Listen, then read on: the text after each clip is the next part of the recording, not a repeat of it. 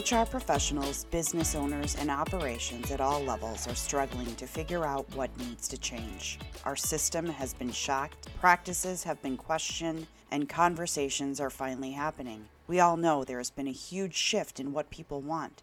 Inclusion and diversity are common phrases, but often misunderstood. Generations are coming together more than ever on what's important. Mental health has been brought to the forefront of everyone's mind. Let's humanize these conversations.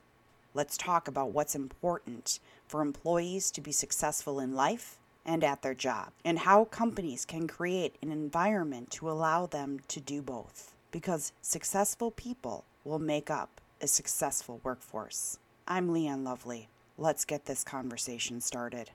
I have a special treat for you today on uh, today's episode. I am bringing together uh, two additional recruiters to talk alongside me, who's also got the 20 years of experience in recruiting one way or another, and I'm extremely excited about this conversation. I've got Chenae Erkerd, who earned her bachelor's degree from St. Augustine University and Juris Doctorate degree from North Carolina Central University School of Law. After graduating, Chenae decided to pivot into human resources to become a recruiter. She has recruiting experience in higher education, healthcare, and big tech. Along her journey, she has picked up tips and tricks that will help job seekers make their search easier. Chenae is committed to helping the community learn networking techniques to catch the eye of recruiters and hiring managers. Her goal is for everyone to win. She is originally from Camden, New Jersey, but currently resides in Durham, North Carolina with her husband, Terrence Erkerd, and their two dogs, Bane and Kodak. I am also joined by Morgan Sbabo. She is a direct hire recruiter with 16 years of agency recruiting experience. She has filled entry level to C suite positions across every industry you can think of. She has dedicated her time to helping not only her clients to have the best experience, but to make sure that her candidates become partners in creating their own success. She currently lives in California with her family, but is looking to relocate to the Wisconsin area soon. She is a military spouse, mom of three, and dog mom. Welcome, ladies. I am so excited to have this amazing conversation today. Um, this has been a hot topic um, that you're seeing all over LinkedIn, Facebook, wherever you go, you see uh, comments about recruiters, comments about uh, ghosting, comments about my resume didn't get through because it got blocked by a AI bot that kicked me out. And I am so excited to welcome Morgan and Chenae to the conversation today. So why don't you start out by giving me a little bit about your background? Morgan, why don't you go first? Tell me a little bit about yourself. Uh, this is Morgan. So I've been doing recruiting for about 16 years, all agency. I did have a break where I did about six months of corporate recruiting, and it just wasn't for me. So um, I do direct hire placement across the board, all industries. Right now, I specialize in manufacturing, and I've done anything from skilled all the way up to C suite level. Awesome. Chenae, why don't you tell me a little bit about, or the, our audience, a little bit about, uh, you know, what you do?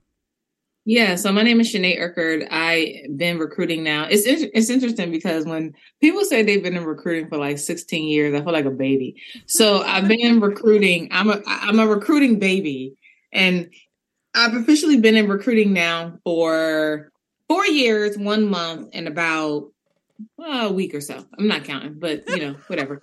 So um, I started in, uh, so I originally wanted to be an attorney. I pivoted from legal into higher education, into recruiting, pivoted again into healthcare recruiting, and now officially pivoted into big tech. Happy to be here. Awesome. And you are a baby because, you know, when you hit that 10 year mark and you're still recruiting, you're, you're, you're a lifer. Um, I, I think I, I've tried to leave recruiting um, I've tried to leave the industry. Morgan's making a face at me. Um, but once you've made it a certain a certain point, you know that you're going to become a lifer. Um, it's one of those things that you just keep. And I've talked to many, many of my counterparts in the industry who've said, "Oh, I, I'm leaving the industry," and then a year later they're back. it's hilarious. it's it's just it, right, Morgan. Yeah, I think for me, I was talking to my kids this morning too. Sometimes it becomes like recruiting is like an addiction, basically. Like you have your highs and your lows, and it's like, you know what I mean? It's, it's an adrenaline rush sometimes when you've got those candidates going and you're going through the whole process. So for me, yeah, it's kind of like I'm, I personally am addicted to recruiting. Like I couldn't do anything else. I don't want to. I love it. Yeah. It's, there's, there's one the rush that goes with, yep, I'm going to fill this. And then the the candidate that comes back at the end of the process and says, "Wow, this is I love this job. Like thank you yeah. so much for helping me." Um and a lot of people and I want I wanted to state that because some people think, "Oh, well why are you addicted? Is it the money? Is it the But at the end of the day, for me personally, it's been the letters that people have written me. It's been the candidates who have come back and said, "Wow, this is like my dream job. Thanks for hanging in there and helping me find a job." And um, you know, that's personally why I've why I've stayed in it.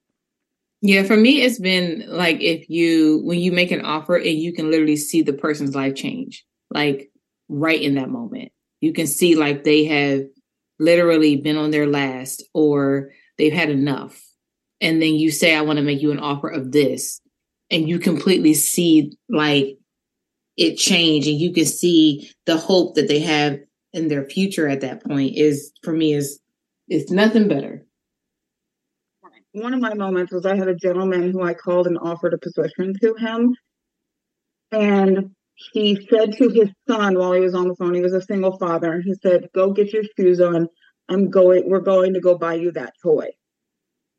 And it was like that was that moment. Like I wanted to cry because I was just like, you know what I mean? That was that life changing moment. And I think for me, like, I mean, as most recruiters who are in this for so long, that's just, that's why we do it because we get to mm-hmm. make that difference. Right. Yeah. That's awesome. That's awesome. So, unfortunately, in the, the, you know, especially because of social media and um, over the last couple of years, recruiters have been getting just kind of a bad rap and getting you know bombarded with this negativity around the idea that we don't either care or that we're you know ghosting people or so i wanted to bring you know we all come from different kind of different industries right? You know morgan you you're in the um, the staffing realm uh, Chenae, you're your corporate recruiter. Um, myself, I'm I'm more of an independent recruiter.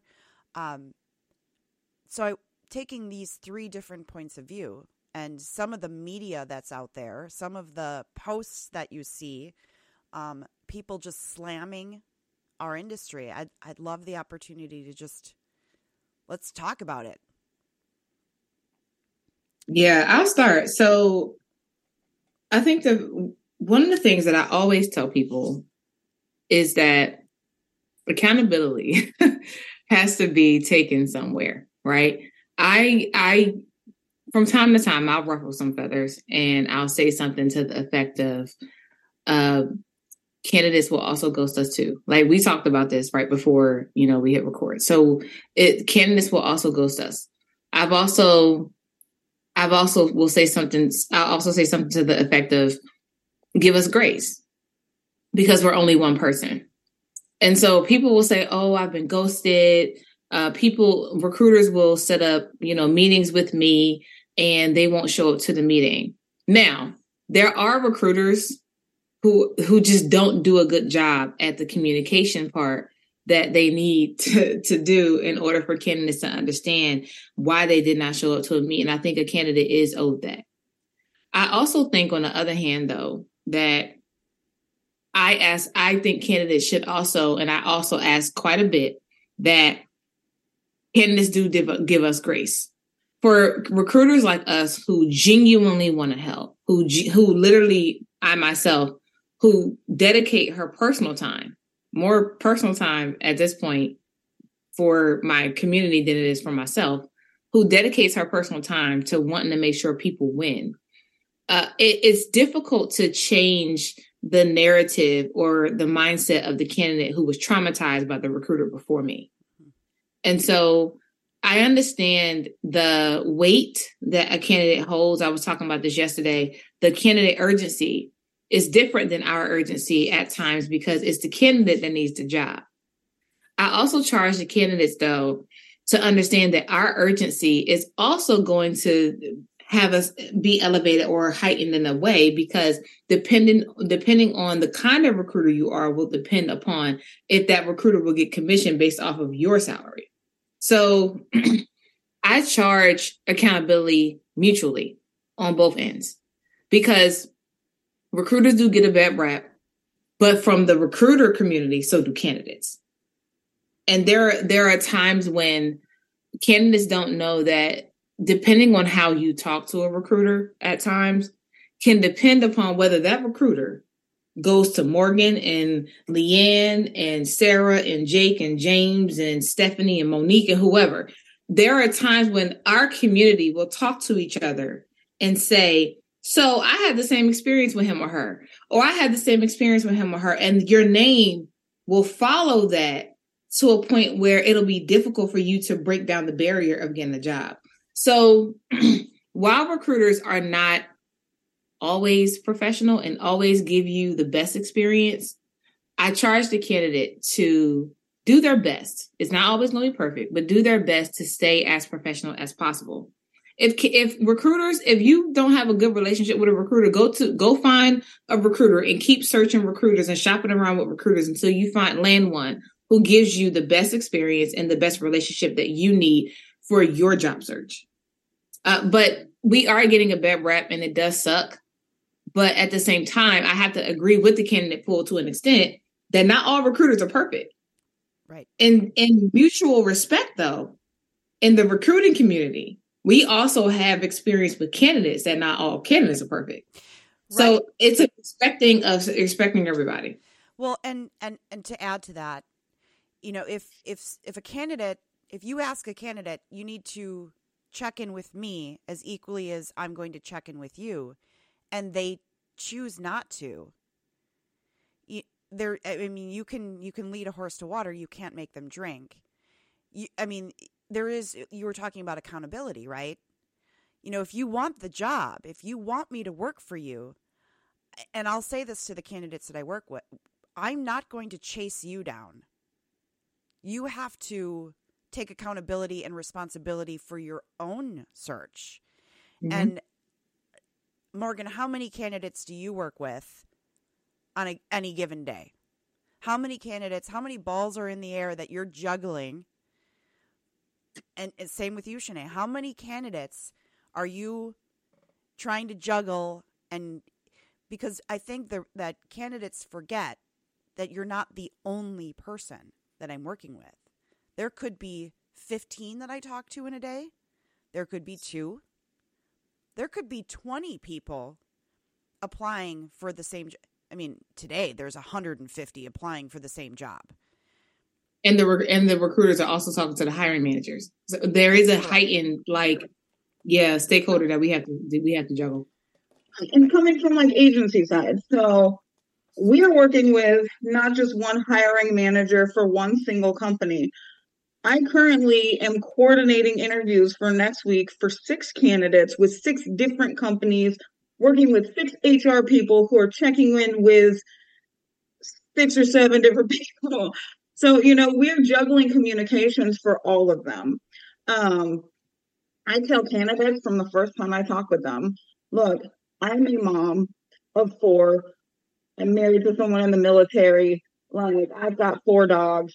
Like, I may drop a ball. If I don't respond in the time that you want me to, call me, text me. This is my cell. Email me. However, just say, hey, Morgan, you were supposed to send me that email. You didn't. You're slipping. However, you want to say it to me, say it to me that way. And I'm okay with it. You're not going to bug me because guess what? If I want to find you, I'm going to find you. Mm-hmm. So do, do the same thing to me. You, you don't want Morgan hunting you down. Well, and so I'm kidding. So and it's and it's funny because you can tell I have told candidates check in with me weekly. And then I will I'll talk to them and then in 2 weeks from 2 weeks go by and I'm like, "Okay, let me call them. Are they still available? What's going on in their world?" And I call them and they're like, "Oh yeah, I'm still looking." And I'm like, "Why haven't you checked in with me?" Like you need to advocate for you need you need to be your number one advocate for yourself, right?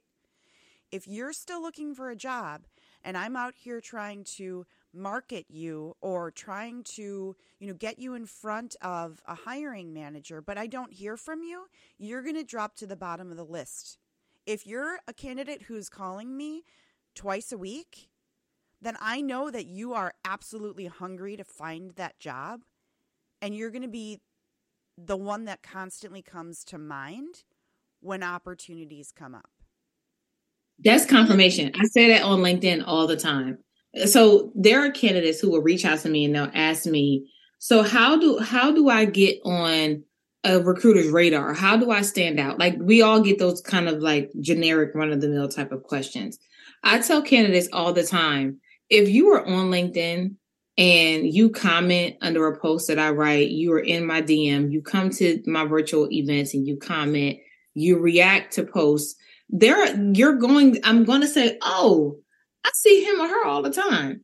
And then once they send me a DM and they go, Chenae, I need some help. It's almost like a, a, second nature that I go, oh, what's up? I see you all the time. What can I help you with? Mm-hmm. Or if I'm doing like a one off event on a Saturday and they come all the time, if I can at that point say your name, even though I've never met you in person, you have gotten to a point where you stood out.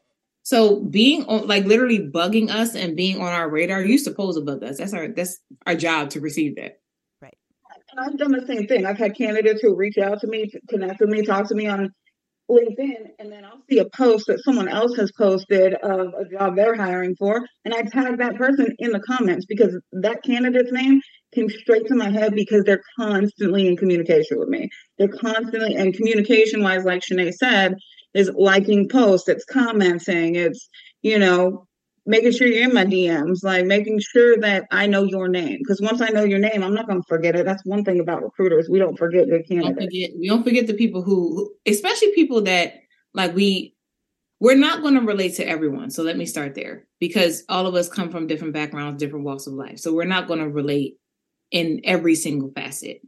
But there are times where there is something about a candidate that like I can see myself in you that it helps it kind of our spidey senses will go, oh snap, like let me pay a little bit more extra attention. Doesn't mean we're going to take our attention off of everybody else. So I 100% agree with Morgan.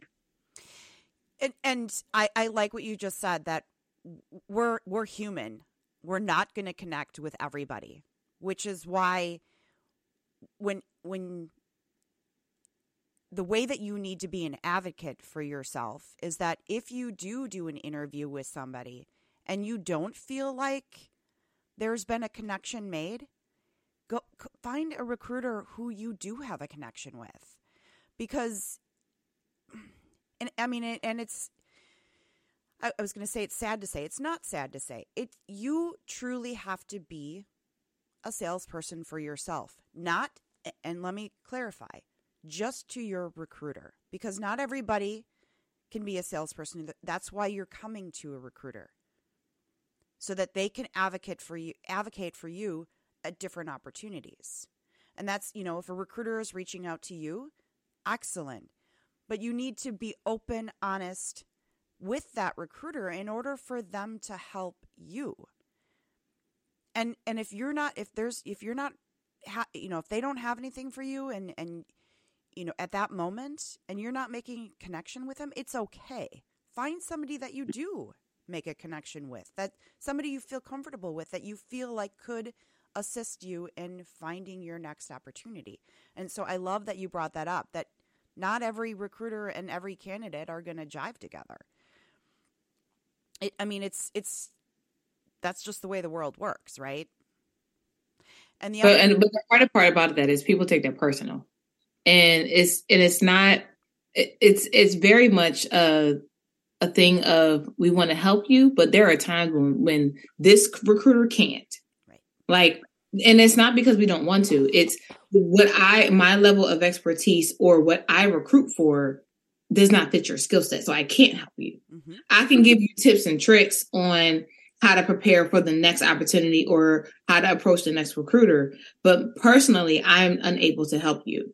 So it's in from that level of honesty, I've learned that candidates appreciate.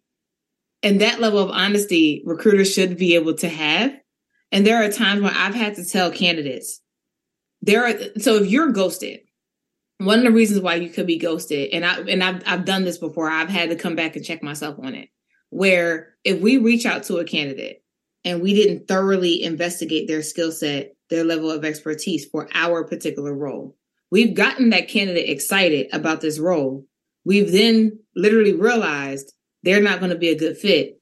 So it's easier for me not to follow up than to take and admit that I was wrong and have to eat it.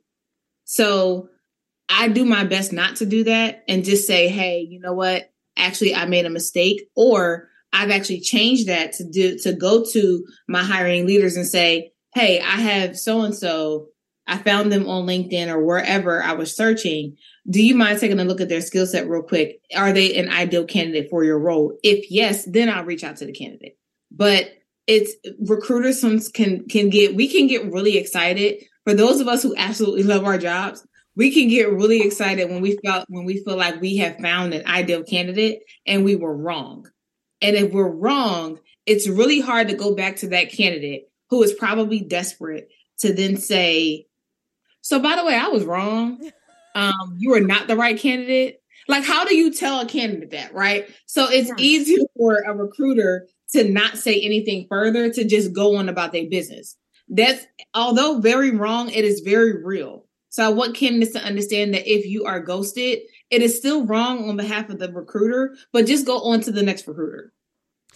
And and you're right. It's um it is very humbling. It is very um almost somewhat embarrassing when you go, "Oh, okay. Wow, yeah, I totally missed the mark on that one." Uh, but we're human that's that's the reality of it. We're we're human beings that make mistakes. Yeah, we're not forgiven often. I'm 16 years in and I still do it. So, um, you know, you sometimes you see those things, and then the person you talk to has a great personality, like somebody that like you connect with, and then you're like, yeah, okay, and then you go, go back and as you're doing your write up or you're reviewing it to match that skills that you're looking for. So what had happened was uh, and so I've had to do it. And I go back to candidates and I'll tell them, look, you know, I kind of dug into your resume and here's what I saw. And yeah, it's it's it's kind of blowing to the ego when we are sitting here going like, ah, now I got to call him back and tell him it's not going to work out. So what I t- tend to do is look at other roles that I have available with other clients and see where I can get him in, or will FYI that person to a client that we have set up a profile, and then send them out to our clients. Hey, I've got the stellar candidate. Here's their experience. Do you have something? Just so that person knows that I'm still trying and I'm still trying to push. Here's a different thought, and here's something I've been saying for over the last year. A lot has happened in especially the agency part of the recruiting industry. In 2020, we had a very slow year. In 2021, it was one of the hottest years in recruiting. Everyone was hiring. Everyone was hiring recruiters, even recruiters without experience. And when you do that and you hire en masse, you're not giving proper training. So I honestly feel that the candidate experience part wasn't in that training. And unfortunately, that's where we started seeing a lot of problems.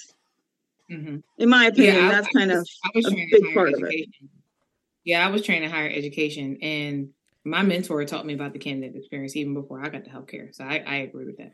But to your point, Morgan, like to your point, you're right. Like I wouldn't have known about the candidate experience for real when I started recruiting had I not got, gotten under a senior recruiter who understood the candidate experience and who could teach me right from wrong. So, and it would be little things that I would do. Like it would be something to the effect of, if I if I disqualify a candidate and uh, and they got that disqualification email, my my mentor would say, "Well, this actually was a good candidate, but now that you've disqualified them, don't put them back." Or um or I had done something when I had transitioned into healthcare. So I was working in uh patient transports. I was working on the patient transport positions and uh, I had made an offer to someone who did not even interview yet, but their names were the same. So what was hard was their names, their first names were the same and their last names were similar. So I went to the wrong name and made an I made a call and made an offer. And so when I went back and looked at my sheet again, I was like, oh crap, I made an offer to the wrong candidate. And so I went back and I said, so candidate, I made an offer to you and I don't even think you interviewed yet. He was like, no. I was confused about the call, but I was going to accept the offer. And it went, and we just laughed. And so with the the good thing about that was he still he still interviewed and I actually was still able to make him an offer eventually. But it was on me to go back to that candidate and say, you know what?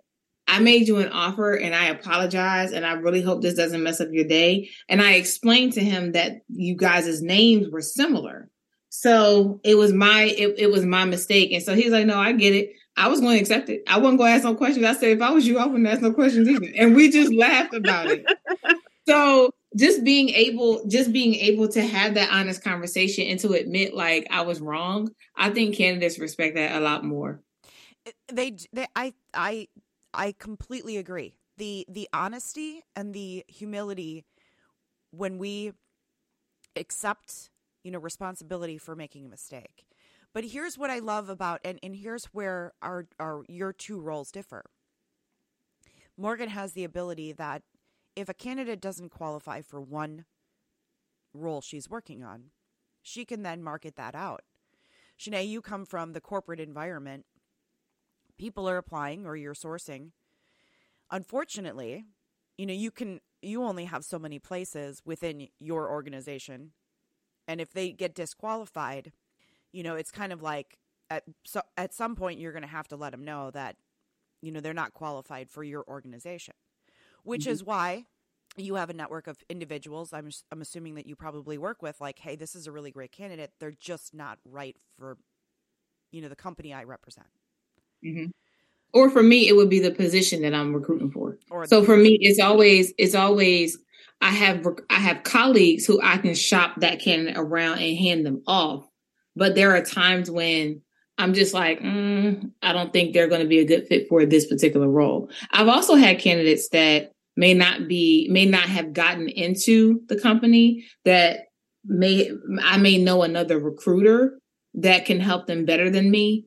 And so I mean, I I just try to build a network that us as recruiters can get together and see where the candidate can land. Yep. And that's awesome. And and I was talking to Morgan about that yesterday. To be able to have a community because a lot of people think for recruiters, especially recruiters who are on commission, a lot of people have gotten the idea that for recruiters, it's all about just the money. And for me, of course, you know, I work for money. I, I don't know anybody in the world who doesn't go to work in order to get paid. I mean, that's just, that's why we work, right? But we choose our industry and yeah. we choose what we do. And those recruiters who are great at what they do care about the people that they work with. Yeah. I, have met, I, I mean, I've met hundreds, hundreds of recruiters throughout my career. I've been in it nearly 20 years. Um, so I got some time on, on Morgan even. you just started earlier than me. We're the same age. but I, I've met hundreds of recruiters, and the ones that are great at their job and this is not a this is not a boast this is not a hey that a girl that a boy that a this is not a but they have a tendency to be the ones that are still taking calls from their candidates at seven o'clock at night they're still taking you know calls or answering texts on the weekends because they actually care and they're like, "Oh, you know, I just want to let this person know what's going on." And again, mm-hmm. I'm not I'm not advocating for working 24 hours a day. Mm-hmm. But they're the ones that seem to always be there for their candidates and the ones that actually get involved and get to know these people beyond just what do you do for a living? Morgan's smiling because she can probably tell you everything about the some of the people's lives that she works with. I know she can. There's been times where I've told Morgan, you need to cut this person off. She thinks you're her mom.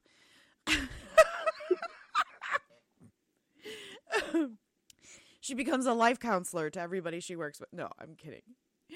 But I mean, and then there's recruiters who are transactional and they do the interview. And that's the way I was in the beginning because years ago, that's the way it was. All I want to know about is, but we also have to remember that there is a fine line between what we can ask and what we can't ask. And as Morgan was saying, recruiters were being hired with no training. And we have to be careful to make sure that we're not imposing, you know, on their life or, or crossing over any lines. And if that individual chooses to get to know us, all the better. I mean, recruiting is all about building a personal relationship with these people. And it's, I mean, it's all professional, but still, they want to know they can trust you. They mm-hmm. want to know you're a human. They don't want, there's this whole thing about these bots out here. They want to make sure that you're not one of those, you mm-hmm. know? And like you said, making a transactional call. Like, I will tell you, I'm not a used car salesman, plain and simple. If I have a candidate, I just recently had a candidate who just kind of, there were some red flags, and a lot of them had to do with attitude.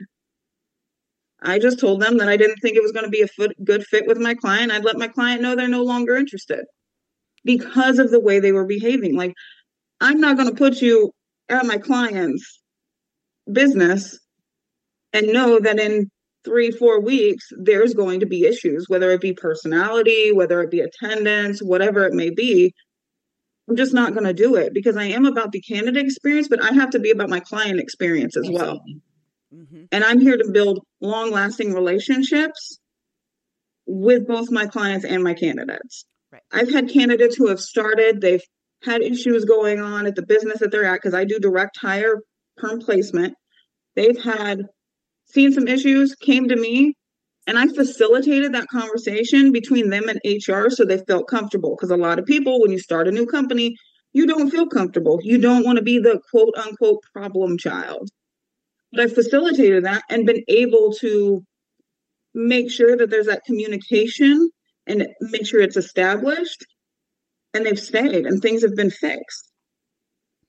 So it's knowing you have to build a rapport with them so they know they can trust you. Absolutely.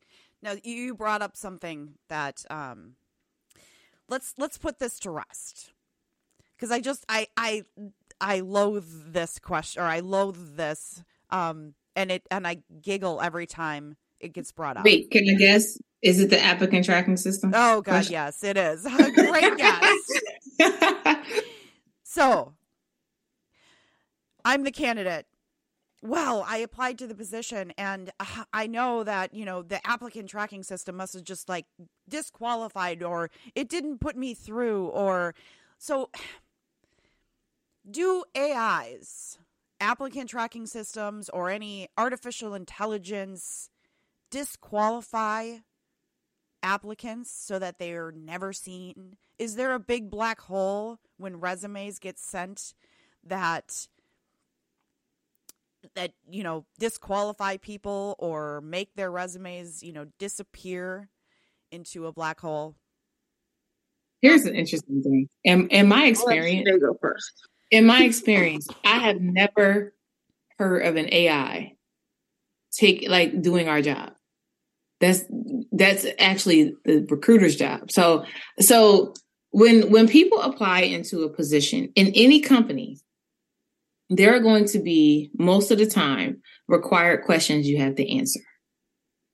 If you answer no to any of those required questions, most likely the recruiter got those required questions from the job description that was written by the hiring managers. If you answer no, the system says you don't meet the minimum qualifications for that role, so you're going to be automatically disqualified. That is not the same thing as saying, Did I beat the applicant tracking system?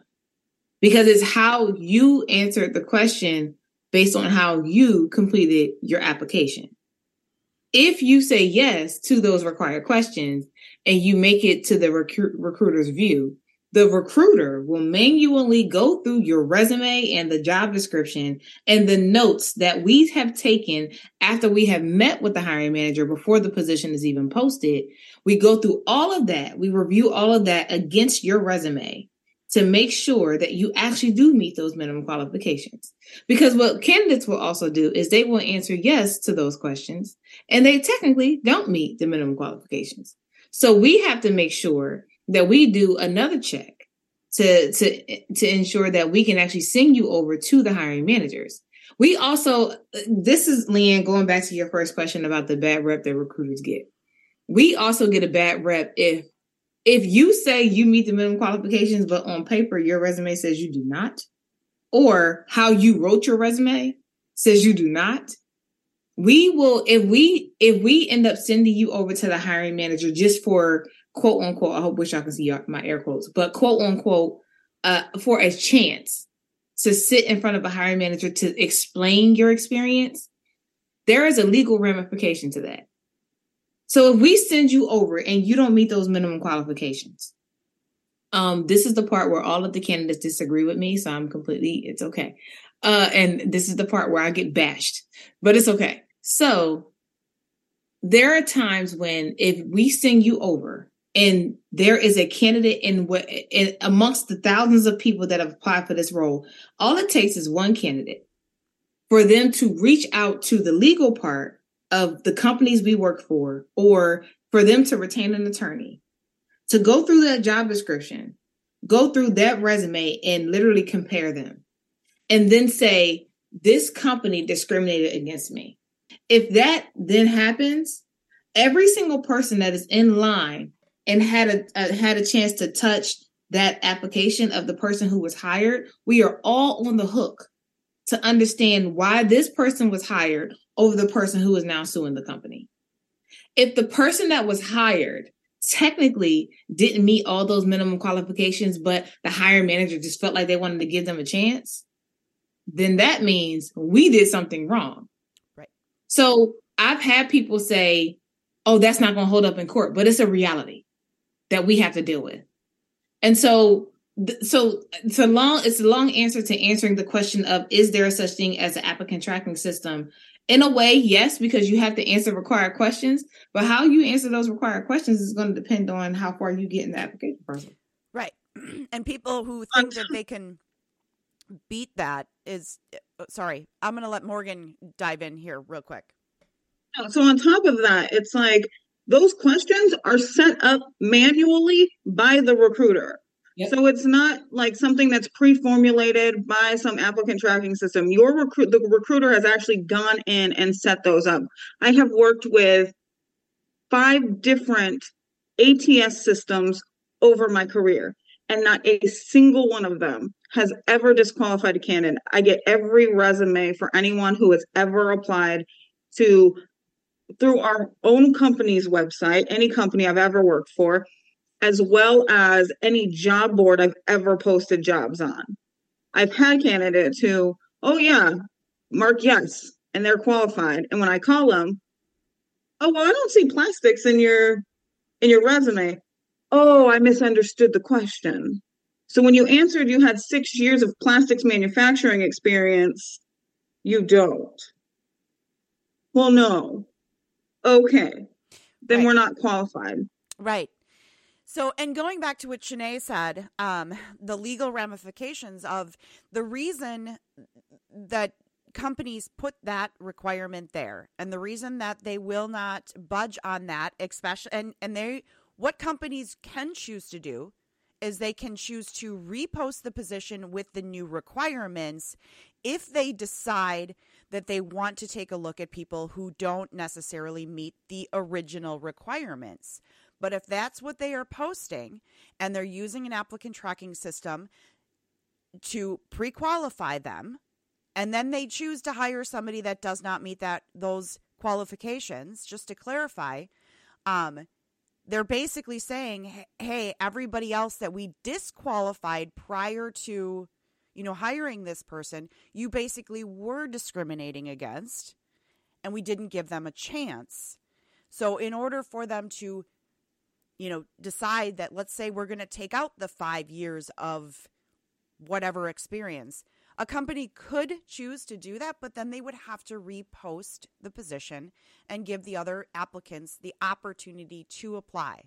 Um, and we've heard this, we've heard this before, where companies have, um, you know, with the whole AI thing or whatever. Um, and the reason companies are, are really being careful with this is because it was an error in the way that their AI was set up and they got sued. So companies are really, really making sure that they're cracking down on no, we will not accept anybody if they don't meet the specific qualifications. And if they choose to change those, it has to be reposted, it has to be re reviewed. And I think that a lot of candidates don't quite get that, especially if you're working at a very large company or a company that would be a target for possibly being sued. Um, those are those are real things that are happening in today's world. Um, not to mention, we're also living in a Sue world happy, right? Or a, a, a Sue happy world. Sue world happy. Mm-hmm. a Sue happy world. Um, so I love the point that you brought up on that, Chenae. That that's I mean, that's awesome. Can I add can I add a follow-up question to that? Yeah. So what do you all think about uh, I saw that, Morgan. What do you all think about um, recruiters telling candidates to, if they don't meet 100% of the qualifications, to apply anyway? No.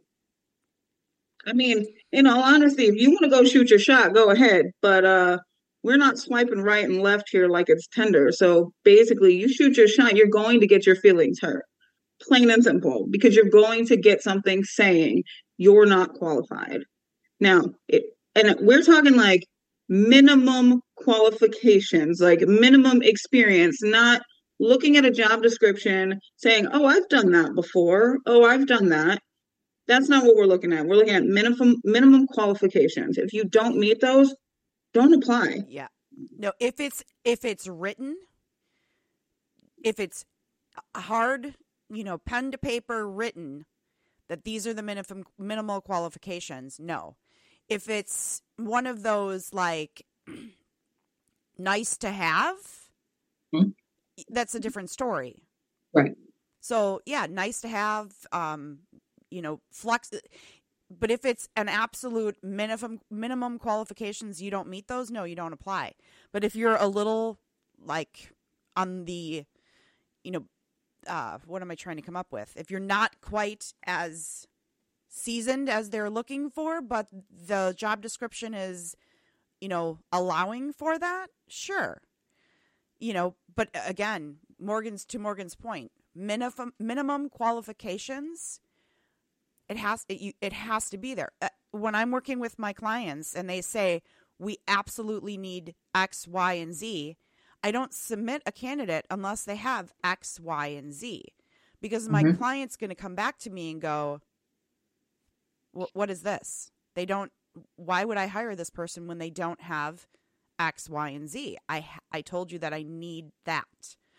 Okay, it just makes me as the recruiter look incompetent.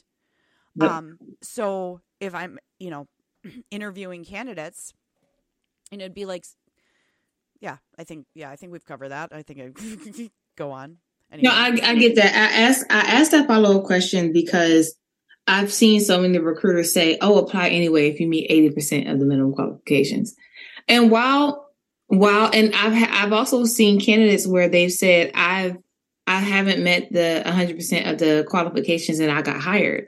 While and I, I've always said, while that may be true, while you may have gotten hired anyway, one again, I have a legal background, so we're gonna go back to the legal ramifications about that. But then two, that's not true for everybody. For a great majority, So it's it's it's misleading to tell a, a candidate, "Oh, apply anyway," because, like Morgan said, you're gonna get your feelings hurt. A great majority of people that if you tell them, "Oh, if you meet eighty percent of the minimum qualifications, then go ahead and apply," a great majority of people in that pool are going to get their feelings hurt. I had a recruiter. I saw a recruiter almost be canceled on LinkedIn because she posted the amount of people who apply for a role. And then she said how many people she disqualified. And that sparked this conversation about minimum qualifications versus preferred qualifications versus well maybe the hiring managers or even you as a recruiter is incompetent with with the job description that you wrote your skill set and then what the kind of skill that the hiring managers are looking for like like it sparked this whole thing uh, bashing her. And I literally said to myself, but if they, but if a hundred and so however many people don't meet the minimum qualifications and y'all told them to apply anyway, it's still her job to disqualify all those people. Right.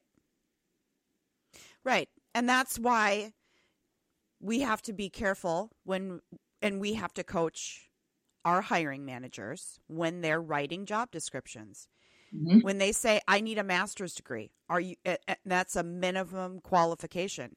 And we have to look at them and go, do you know how many people in the US have master's degrees? Mm-hmm. And then when you give them the actual number, they go, oh, okay, a bachelor's degree. And then you say, do you know how many people in the US have bachelor's degrees? And then they go, in this industry. oh. So, do you want that to be a minimum qualification or do you want it to be a preferred qualification? And then all of a sudden, what was a minimum qualification becomes a preferred qualification. And then it's just five years in the industry or 10 years in the industry. Or the verbiage becomes a bachelor's degree or equivalent experience because all of a sudden they're realizing that 40% you know that the amount of people who have a bachelor's degree is only about 40% of people unless they're in a very specific industry you know engineer doctor and so on and so forth i mean mm-hmm. people out there don't realize that the numbers of people who have bachelor's degrees or higher are not very high and, and it's just a fact and less and less people are spending the money to go and get bachelor's degrees. Mm-hmm. Well, okay. We are coming to time and and I could continue to talk for with both of you ladies for the next 2 hours, but to respect both of your time, um I have a question of the season and I think I'm going to get some fun answers from both of you. If you could um, change your job or the practice that people have in your role, what would you change about it? I'm gonna let Morgan go first since she got 16 years in. Leighann's got 20. Um, so when you say practice, what are you are you looking at? Like practices on how we do things? Yeah. I mean, if you could if you could change anything about, you know, the way that that something that's happens in your job on a regular basis or the practice that people, you know, have in you know your role what would what would you change? What would you make different? I would honestly for me it's going to be about the candidate and if you're an agency client experience so it's it's a customer service issue and it's humanizing keeping that that human interaction with people um and i understand like we can't respond to if I get 300 resumes a day and they're not qualified, yeah, we're going to start. You get an automated response. I can't send a personal email to three, mm, I don't know, 290 candidates out of 300 who applied for a job because then I don't have time to do anything else. So, but it's still you need to have that human interaction and it's it's putting trainings in place and put processes in place for your employees, especially if you're bringing on new recruiters who've never done this, who've never been in the industry and don't understand it or don't have a customer service element um, and haven't worked in customer service because there are translatable skills. that come from other customer service industries. And you're working with different people from all walks of life. So it's better training into delivering a better customer service to your candidates and your clients. Awesome. That's what I would change. Awesome. What about you, Chenae? I would say uh, for the confidence of the recruiter. Uh, so it goes along with part partly with what Morgan was talking about when it comes to the candidate experience, but it also ties into us understanding that we are the liaison between the candidate and the company in whatever facet. Because if you are like you, Leighann, you're independent. Uh, Morgan is uh, agency, and I'm with corporate. Either way, all of our jobs are similar in the fact that we are the liaison between the candidates and the company. Part of our jobs, because we're in the middle, we take the brunt of a lot of the bashing.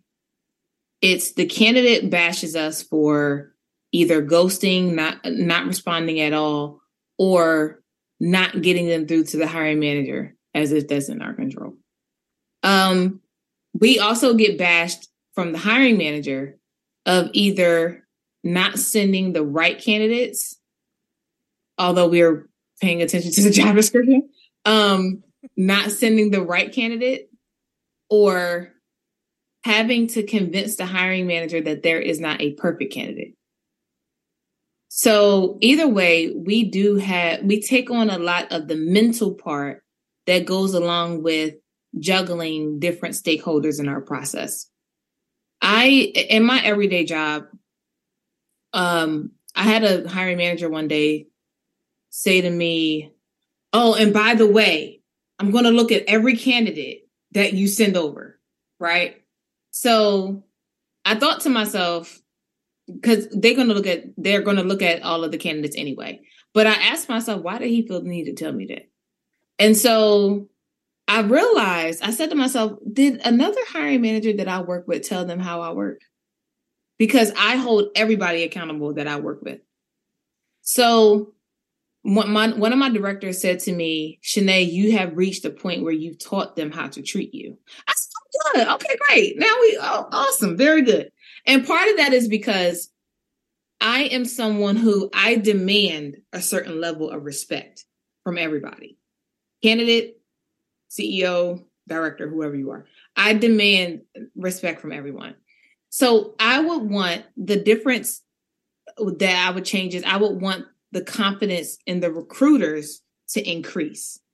Because our confidence had our our confidence have to be on par because of the level of sacrifice, time, and effort that we take to try to literally bring the ideal can- candidate and talent into our companies. But then also us either not getting as much accolades as we deserve or um us taking the bashing for something that's technically not even our fault. Yeah. And so I would hope that our confidence would increase and that we know how to separate business and personal so that we can give a better candidate and client experience. That's awesome. And I totally agree.